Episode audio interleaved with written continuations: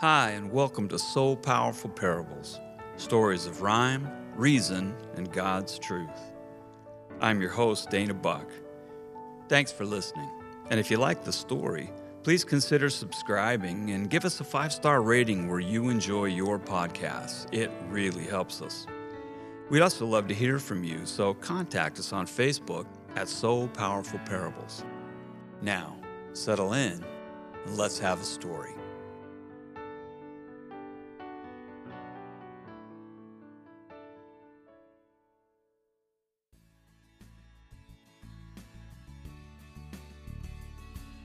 Scars A So Powerful Parable by Dana Buck.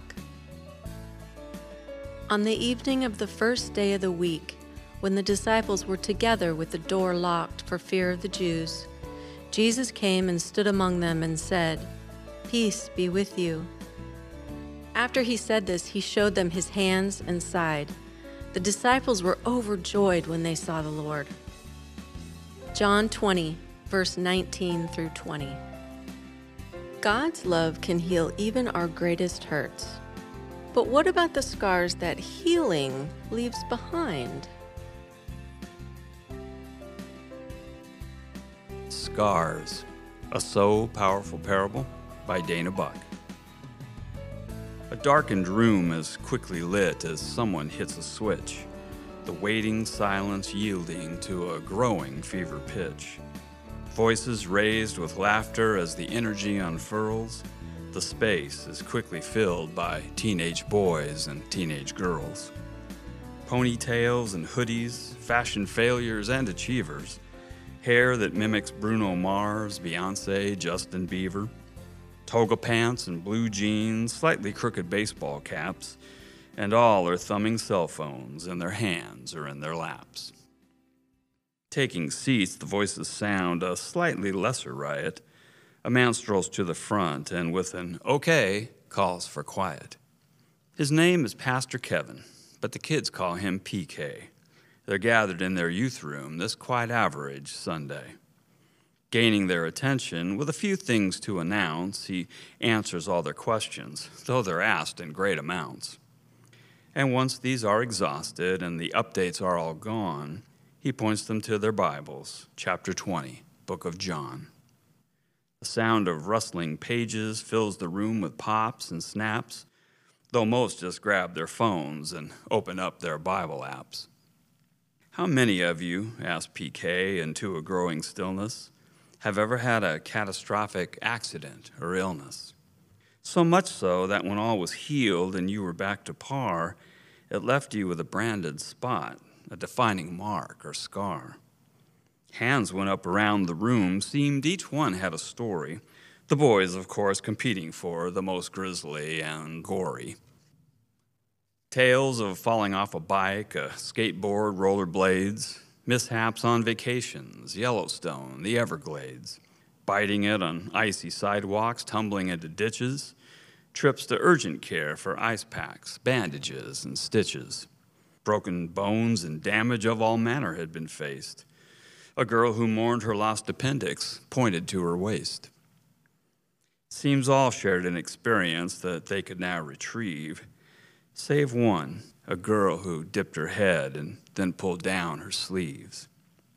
Scars are our reminders, said a back on point PK. They help us to remember just what put them on display. Some we wear with bravado, and some we try concealing, but all relate a story. They're the evidence of healing. In this passage in our Bibles, the disciples try to hide, for they are much afraid they'd seen their teacher crucified. Their fear was bound in sadness as the situation grieved them. Some said that he had risen, but not everyone believed them. So, as they all were cowering up on the second floor, there suddenly stood Jesus, not required to use the door. He utters, Peace be with you, and their hopelessness unbars when he raises up his gentle hands and shows them all his scars. His glorious new body, fine and perfect as a gem, still held the loving evidence of what he'd done for them. A hand shot up amidst the room's robust teenage congestion, lifted by a student who then asked PK a question. There was one disciple, yes, I think his name was Tom. When Jesus made this rendezvous, I think that he was gone.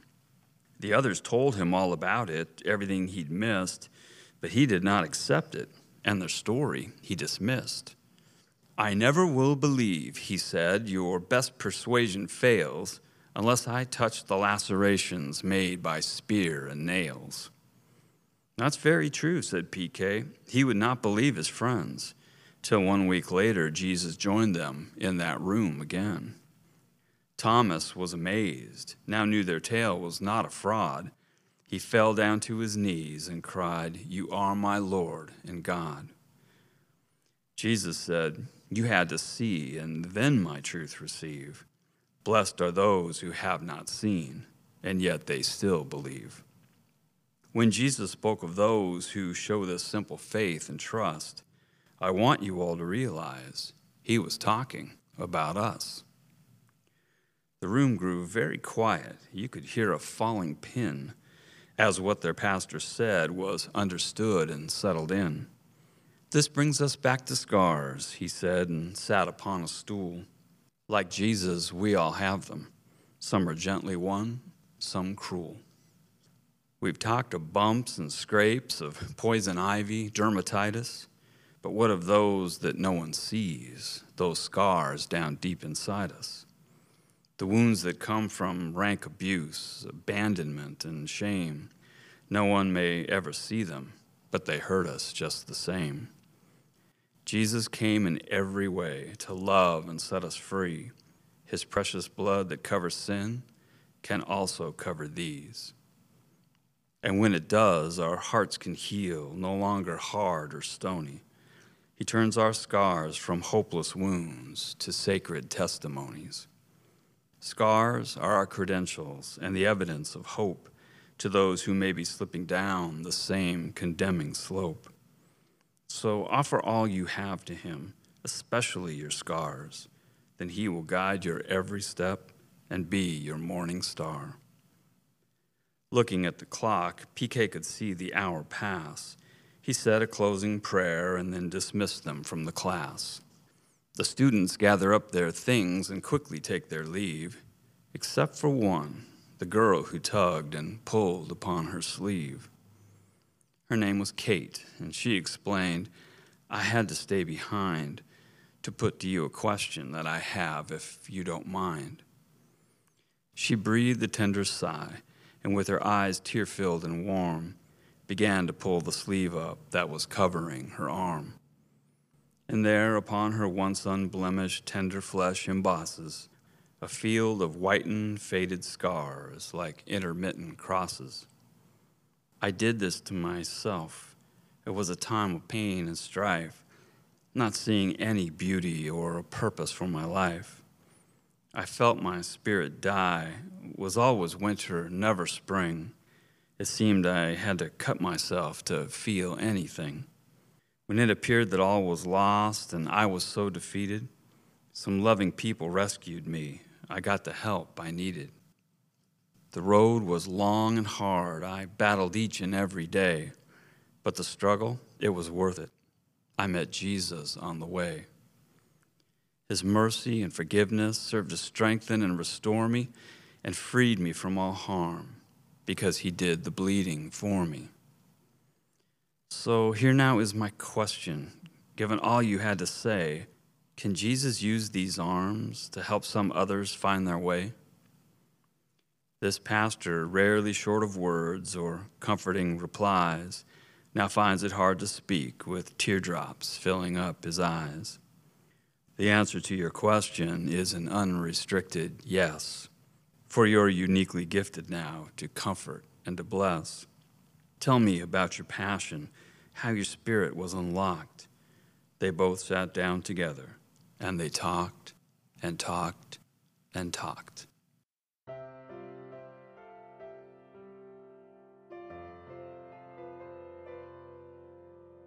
The ways that God can use us may seem distant or undreamed till we discover even our deep wounds have been redeemed. and offered to his glory like a tree that bears good fruit, our greatest injury becomes our greatest attribute. Across the sky of heaven's truth, this loving gospel arcs. No longer do we call them scars, they are our beauty marks.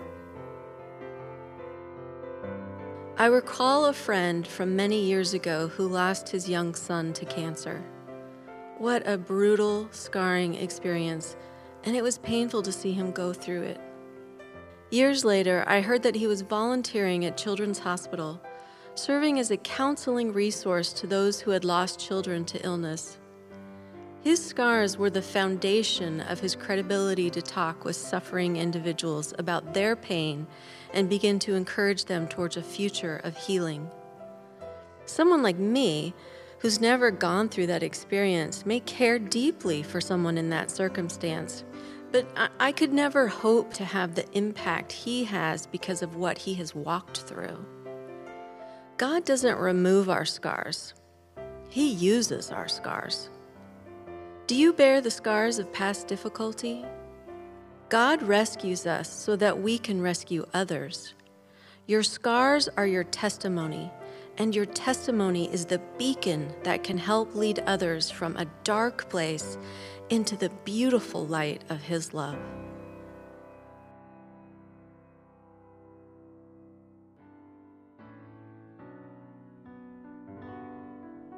We hope you enjoyed this week's podcast. Scars was written and narrated by Dana Buck. Devotional Thoughts were narrated by Kim Pratt, and this episode was produced by Beneath Blue Skies Productions. So Powerful Parables is a ministry of So Powerful, a nonprofit organization dedicated to empowering women and girls and combating extreme poverty in the African country of Zambia. To find out more, visit our website at sopowerful.org. Also, check out our books, So Powerful Parables and We Are So Powerful, both available on Amazon. All proceeds from the sale of these books go to support the work of our ministry. And finally, check out our other podcast, the So Powerful Podcast, featuring interviews with those who have been touched by this special organization. Until next time, may your life always be filled with beautiful rhymes.